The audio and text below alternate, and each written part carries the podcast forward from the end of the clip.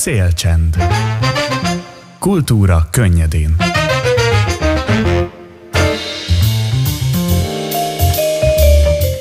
Sziasztok! Ismét ez itt még mindig a Szélcsend, az rdfm én pedig Bugner Szidi vagyok. November 17-e van, végre péntek, 12 óra és 19 perc, és ahogy ígértem, lesz egy beszélgetésünk, hiszen ős bemutatóra került sor tegnap előtt este a Marosvásárhelyi Nemzeti Színházban. Székely Csaba az Igazsággyertyái című drámáját Sebestyén Abba rendezte.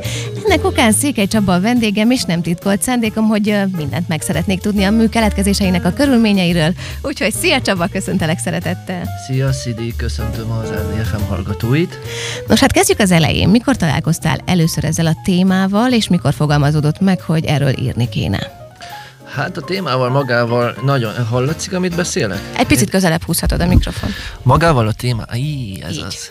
A témával magával nagyon-nagyon rég, nem is tudom, nem emlékszem már, tehát hogy mindig is tudtam, valószínűleg nem mindig is, de hogy, hogy gyerekkorom óta tudok arról, hogy ott van egy elárasztott falu, és az, hogy pontosan ott mi történt, azt nem tudtam.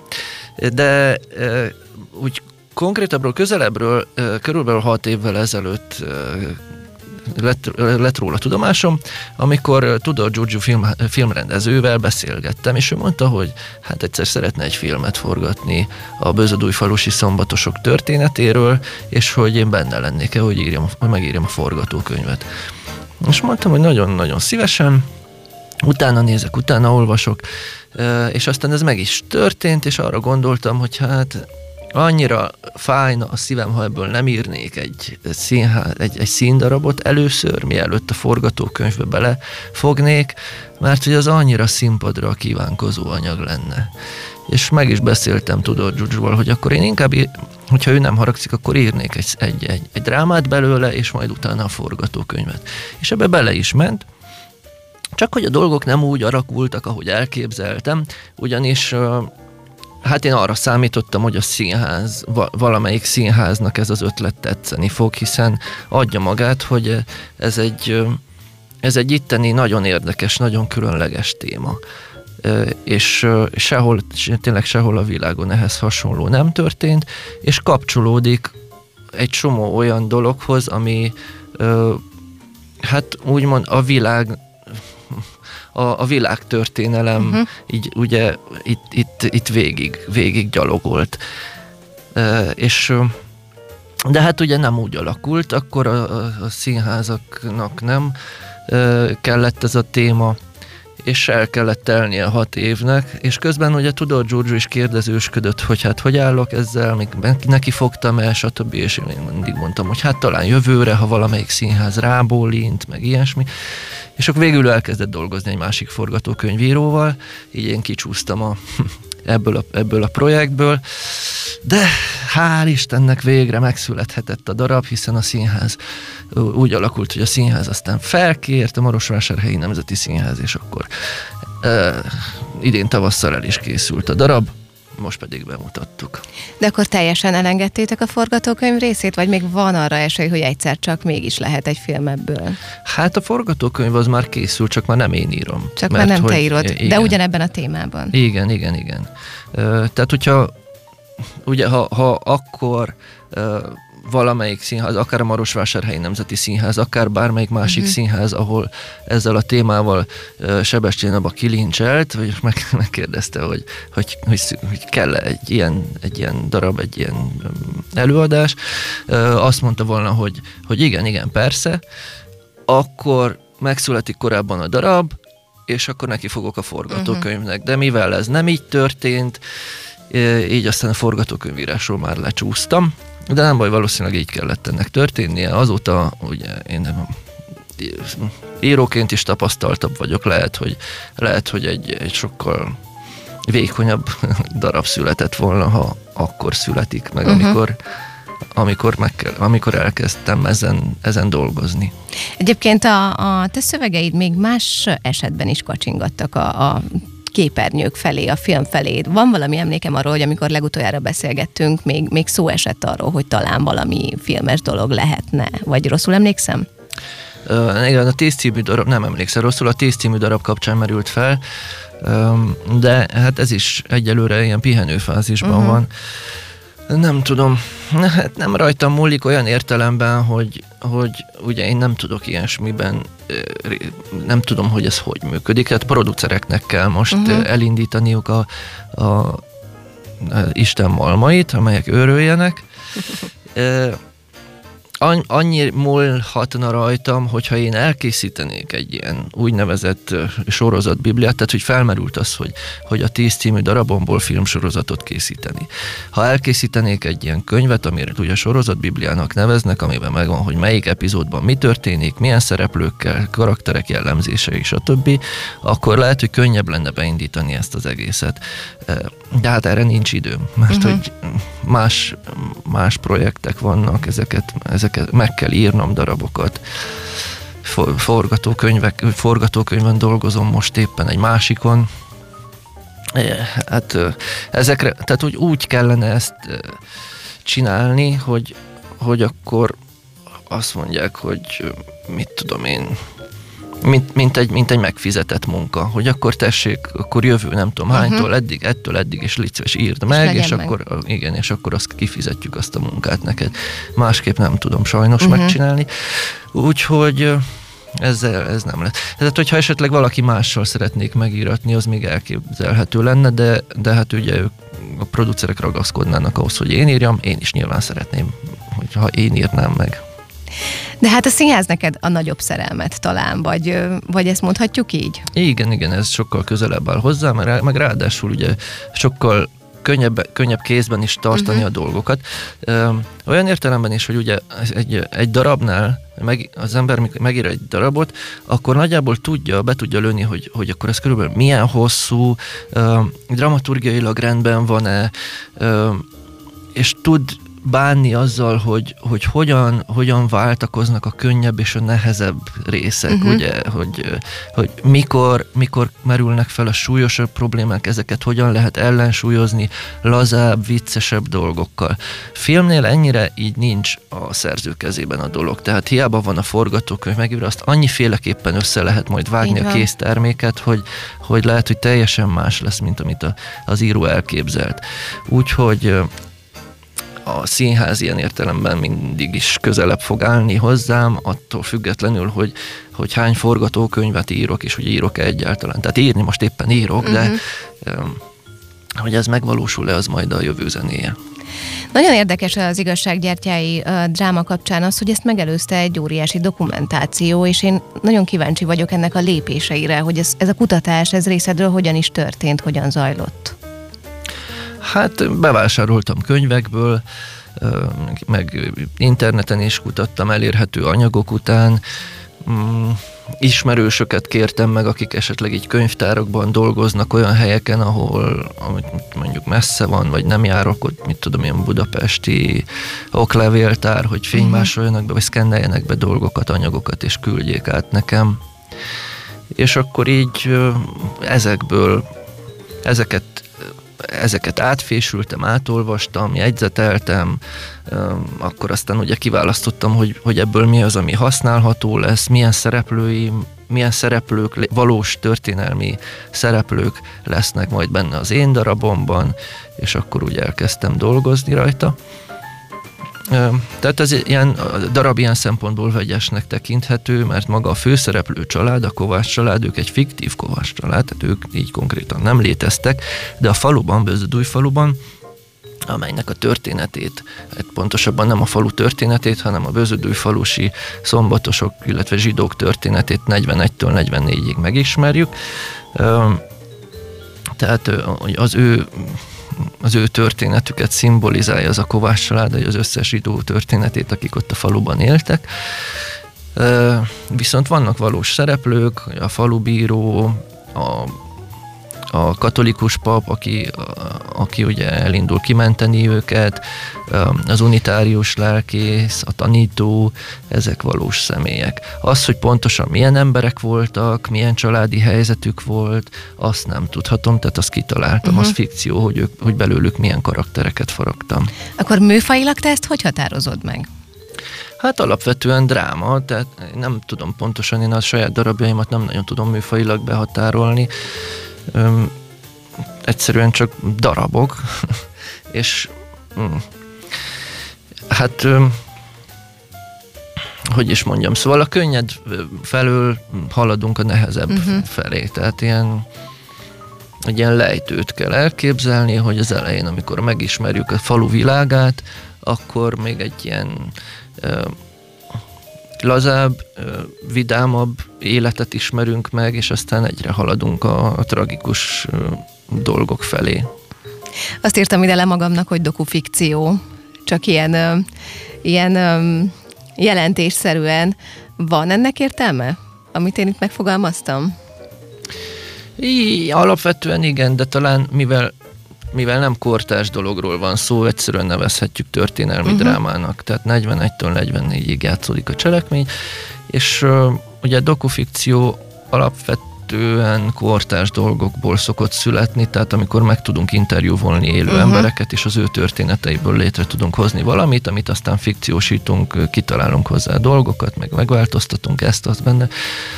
Itt pedig ugye hát dokumentálódtam, tehát én levéltári uh-huh. anyagok, meg, meg könyvek, meg mindenfélék. Hát, Kovács Andrásnak van, aki, aki Bözödújfalusi volt, Bözödújfalusi zsidó volt, és több könyvet is írt ebben a témában. Van egy könyve, a Vallomás a székely szombatosok perében, például ez volt egy ilyen fontos mű, amiből lehetett dokumentálódni, inspirálódni, akkor Szávai Gézának van a Székely Jeruzsálem című könyve, akkor dalszövegekhez van egy ilyen könyv, hogy Bözödújfalvi szombatosok imádságos és szertartási és imádságos könyve, nem tudom pontosan címe, valami ilyesmi uh-huh. címe van, amiben benne vannak ezek a hát ilyen késő középkori, kora újkori imák, dalok, amiket ők szoktak, vagy amiket ők annak idején használtak, és akkor ezeket használtuk fel a, a, a, a betét dalokhoz, amelyek ugye, Cári Tibor nagyszerű zenével hangzanak el, Öm, Igen, ezt tegnap elmondta abba is, hogy dalszövegeket is írtál. Igen, hát tulajdonképpen egyet írtam, az utolsó dal azt én írtam, Aha. de hogy nagyjából megpróbáltam a többinek a, a, a modorában, vagy a nem is tudom, a, így a stílusában, de hogy legyen, valami, legyen modernebb, legyen, legyen maibb, ez is cél volt, ugyanakkor simuljon bele a, a többibe. A, a többi pedig hát azok ugye alapvetően vallásos szövegek, uh-huh. és azokból vágtam, összeszerkesztettem, simítottam, írtam át, hogy rímeljenek, meg, meg ehhez hasonló dolgok, de ugye alapvetően nem az én tehát, hogy nem én találtam ki azokat a mondatokat, amelyek szerepelnek uh-huh. benne, hanem azok létező mondatok. Az utolsó dal az az, az, az enyém. Az a tiéd. Uh-huh. Na és akkor hat évvel ezelőtt kezdődött el ez a kutatás, és mikor kezdted el tényleg megírni? Hát tavaly.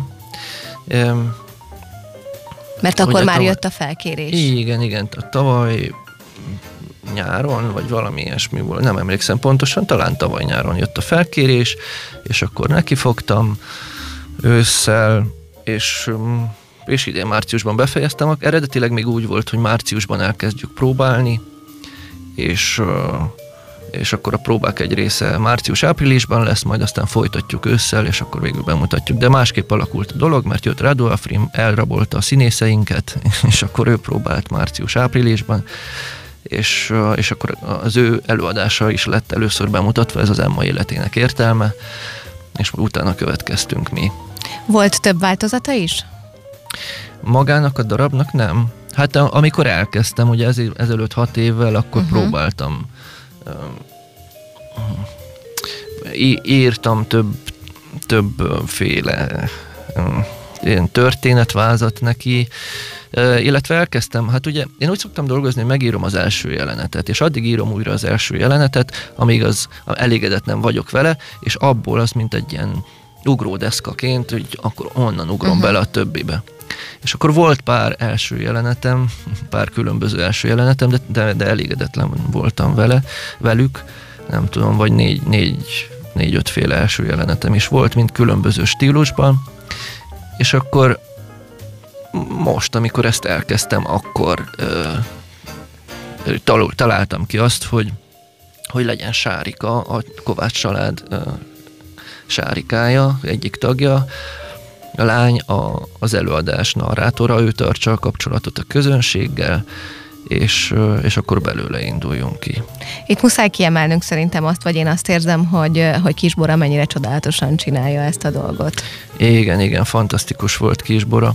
De hogy annyira, annyira jó volt nézni, ahogy erre, rátalál erre, erre a szerepre, és hogy egyre egyé olvad vele, és annyira egyé olvad, hogy, hogy aztán utána, meg így próbák közben is, Hát ugye Kisbora egy, egy, egy, egy igazi nő, tehát egy, egy, egy, egy nagyszerű színésznő, de annyira egyolvat vele, hogy így próbákon picit úgy éreztem, mintha ő Sárika lenne, hogy, hogy, hogy úgy jött, hogy, hogy úgy beszéljek hozzá, hogy jaj, kicsit vagyok, jaj, egy kis édes, mint egy kis édes Igen. valaki. És de hát ő, ő, ő Kisbora színésznő, aki történetesen, csodálatosan eljátsza ezt a fogyatékkal élő sárikát. És ha már a próbákat említed, egyébként abba is mondta tegnap, hogy részt vettél a próba folyamaton is. Az milyen élmény volt neked? Nagyon jó, ez talán, talán soha nem töltöttem ennyi időt próbákon, mint most, és szinte elejétől végig ott voltam. És hát ugye én a szövegért vagyok felelős, hogy az rendben menjen, és akkor én, én tulajdonképpen ilyen segítségként voltam ott, vagy mondjuk úgy, hivatalosan azért voltam ott, hogyha felmerülnek kérdések azzal kapcsolatban, ami a szöveggel van, uh-huh. akkor én azokra tudok válaszolni. De aztán bele másztam olyan dolgokba is, hogy hát nem tudom ezzel mennyire léptem túl a hatáskörömet, de úgy, úgy időnként elmondtam színészeknek, hogy ugye ha azt így hangsúlyozod, akkor így jobban kijön, vagy hogyha itt szünetet tartasz a két szó között, akkor, akkor az, az érthetőbbé válik, és jobbat, nagy, nagyobbat üt, vagy hatásosabb lesz, vagy ilyesmi. És akkor ezeket is gyakran besz, megbeszéltük. Vagy például a Galló Ernő barátommal nagyon sokat beszéltünk arról, hogy az egyetlen szó, van egy ilyen jelenet, amikor őt megalázzák, és, és akkor annyit mond az egészre, hogy zsidók, és elmegy, és hogy azt az egy szót, azon az egy szón heteket töltöttünk, hogy az hogy lenne a legjobb mondani. És, és így szavakat, mondatokat próbálgattunk, hogy, hogy mit, hogyan lehetne jobban mondani, hogyan jön ki jobban. És és nekem nagyon, tehát tényleg nagyszerű élmény volt, hogy ezekkel a színészekkel, és, és mindenkiben láttam azt, hogy mennyire szeretik, és mennyire uh-huh. akarják csinálni, mennyire szeretnék azt, hogy, hogy jobb és jobb legyen. És, és egy, egyrészt örömmel csinálták ezt az egészet, és már látszott, hogy nagyon-nagyon várják ők is, és a zenészek is, azt, hogy végre megmutathassák ezt a, ezt a terméket a közönségnek másrészt meg nem, az is bennük volt, hogy, hogy látszott, vagy éreztem, hogy nem szeretnének csalódást okozni nekem, és ez nagyon jó érzés volt, egy, egy olyan, tehát, hogy mint, mint ha párkapcsolatban élnék velük, uh-huh, nem tudom, uh-huh. tehát, hogy megpróbálnak úgy a, úgy játszani, hogy nekem az jó legyen, hogy jó érzés legyen nekem őket nézni és hallgatni. És hogy, hogy, hogy az én szövegemet érvényesítsék. Mert hogy neked mégiscsak vásárhely az otthon tulajdonképpen, és pont azt akartam még megkérdezni tőled, hogy, hogy milyen érzés volt újra itt lenni, hiszen hosszú ideje nem dolgoztál te a vásárhelyi társulattal, vagy nem volt a te szöveged színpadra állítva. Igen, igen, volt egy ilyen, nem is tudom hány éves, talán 7 éves hiátus, amíg, amíg nem kerültem a vásárhelyi a Nemzeti Színház közelébe, és most jó, na tényleg nagyon jó érzés volt. Amikor elkezdődtek a próbák, akkor úgy elöntött valamiféle ilyen, ilyen boldog érzés, hogy jaj, de szeretek itt lenni és uh-huh. ezt mhm. csinálni. És, és az is nagyon külön jó esett, hogy, hogy a többiek, tehát azok a, az, a a úgynevezett vénrókák, tehát akik már régóta ott vannak a színházban, és most nem is a színészekre gondolok, hanem műszak, ilyesmit, tehát hogy ők is úgy fogadtak, hogy ilyen Isten hozott vissza. Igen, ez egyikük ki is mondta, de hogy a többiek részéről is így érezhető volt ez, hogy, hogy jó, hogy újra együtt dolgozhatunk. Mennyit változott egyébként a szöveg a próba folyamat alatt? Változott-e egyáltalán? Igen, változott, de nem, nem sokat, tehát ma, az hangzik el tulajdonképpen, amit írtam. Néhány mondat. Másképp van, mint a, tehát mint azt egy-két mondat kiesett, és, és van még pár mondat, ami másképp van, mint ahogy eredetileg leírtam. De hát ezek ugye csiszolások kérdése, és az, hogy a, a színésznek hogyan az ő szájából, hogy, Hogyan jobb, hangzik. hogyan hangzik jobban. Ö, és ö, igen, ennyi. Tulajdonképpen más esetben, tehát más, más szövegeim esetében sokkal többet szokott változni. Most ahhoz képest, hogy, hogy én ott voltam, és bármikor átírhattam volna részeket, ha csak azt mondják, hogy jó, akkor azt át kéne írni. Ehhez képest nem történtek változások, nagyon-nagyon kevés változás volt. Én egyébként tényleg annak vagyok a híve, hogy ne legyen sok változás, de nem azért, mert hogy az én, írt, az én szövegem én írtam, hanem, hanem hogy ez így szok, szóval, hogy ez, ez így természetes, mert a, ugye, ha egy klasszikus szöveget próbálnak a színészek, akkor ott sem az az első, hogy akkor akkor na ez, ezt a mondatot így elsőre nem tetszik, vagy nem tudom, nem értem pontosan itt, mint akkor mondok helyette valami mást, hanem hanem egy elemzik, és megkeresik, uh-huh. hogy vajon miért van az odaírva az a mondat, az a karakter miért mondja azt a mondatot. És meg, megkeresik, hogy milyen tartalom van mögötte, és, azt, és általában meg is találják, és akkor abból mondják. És, és én is azt szeretem, hogy annak ellenére, hogy én ott vagyok, meg kortás vagyok, még élek, hogy, hogy, hogy ne az, az, az legyen az első, hogy akkor ezt írd át, hanem hogy legyen benne az a munka. Tehát ne, hagy, ne hagyják ki azt a munkát, hogy megkeressék, hogy akkor az, az, az a karakter miért mondja azt a mondatot, és miért úgy.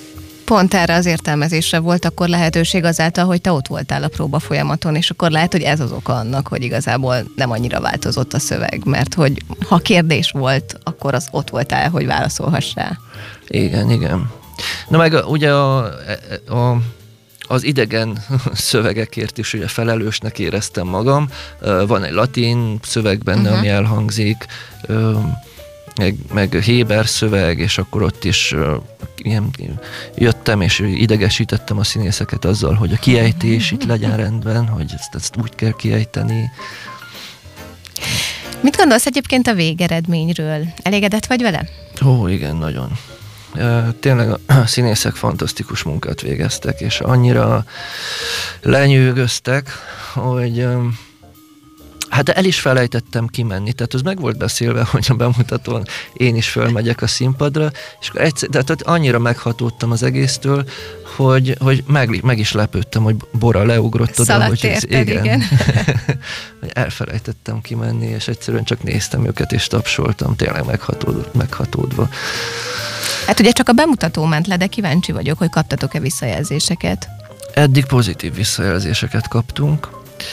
Üm, Hát ugye Marosvásárhelyen a, a színház kritika még, vagy nem, hogy még, hanem már nem annyira élő dolog.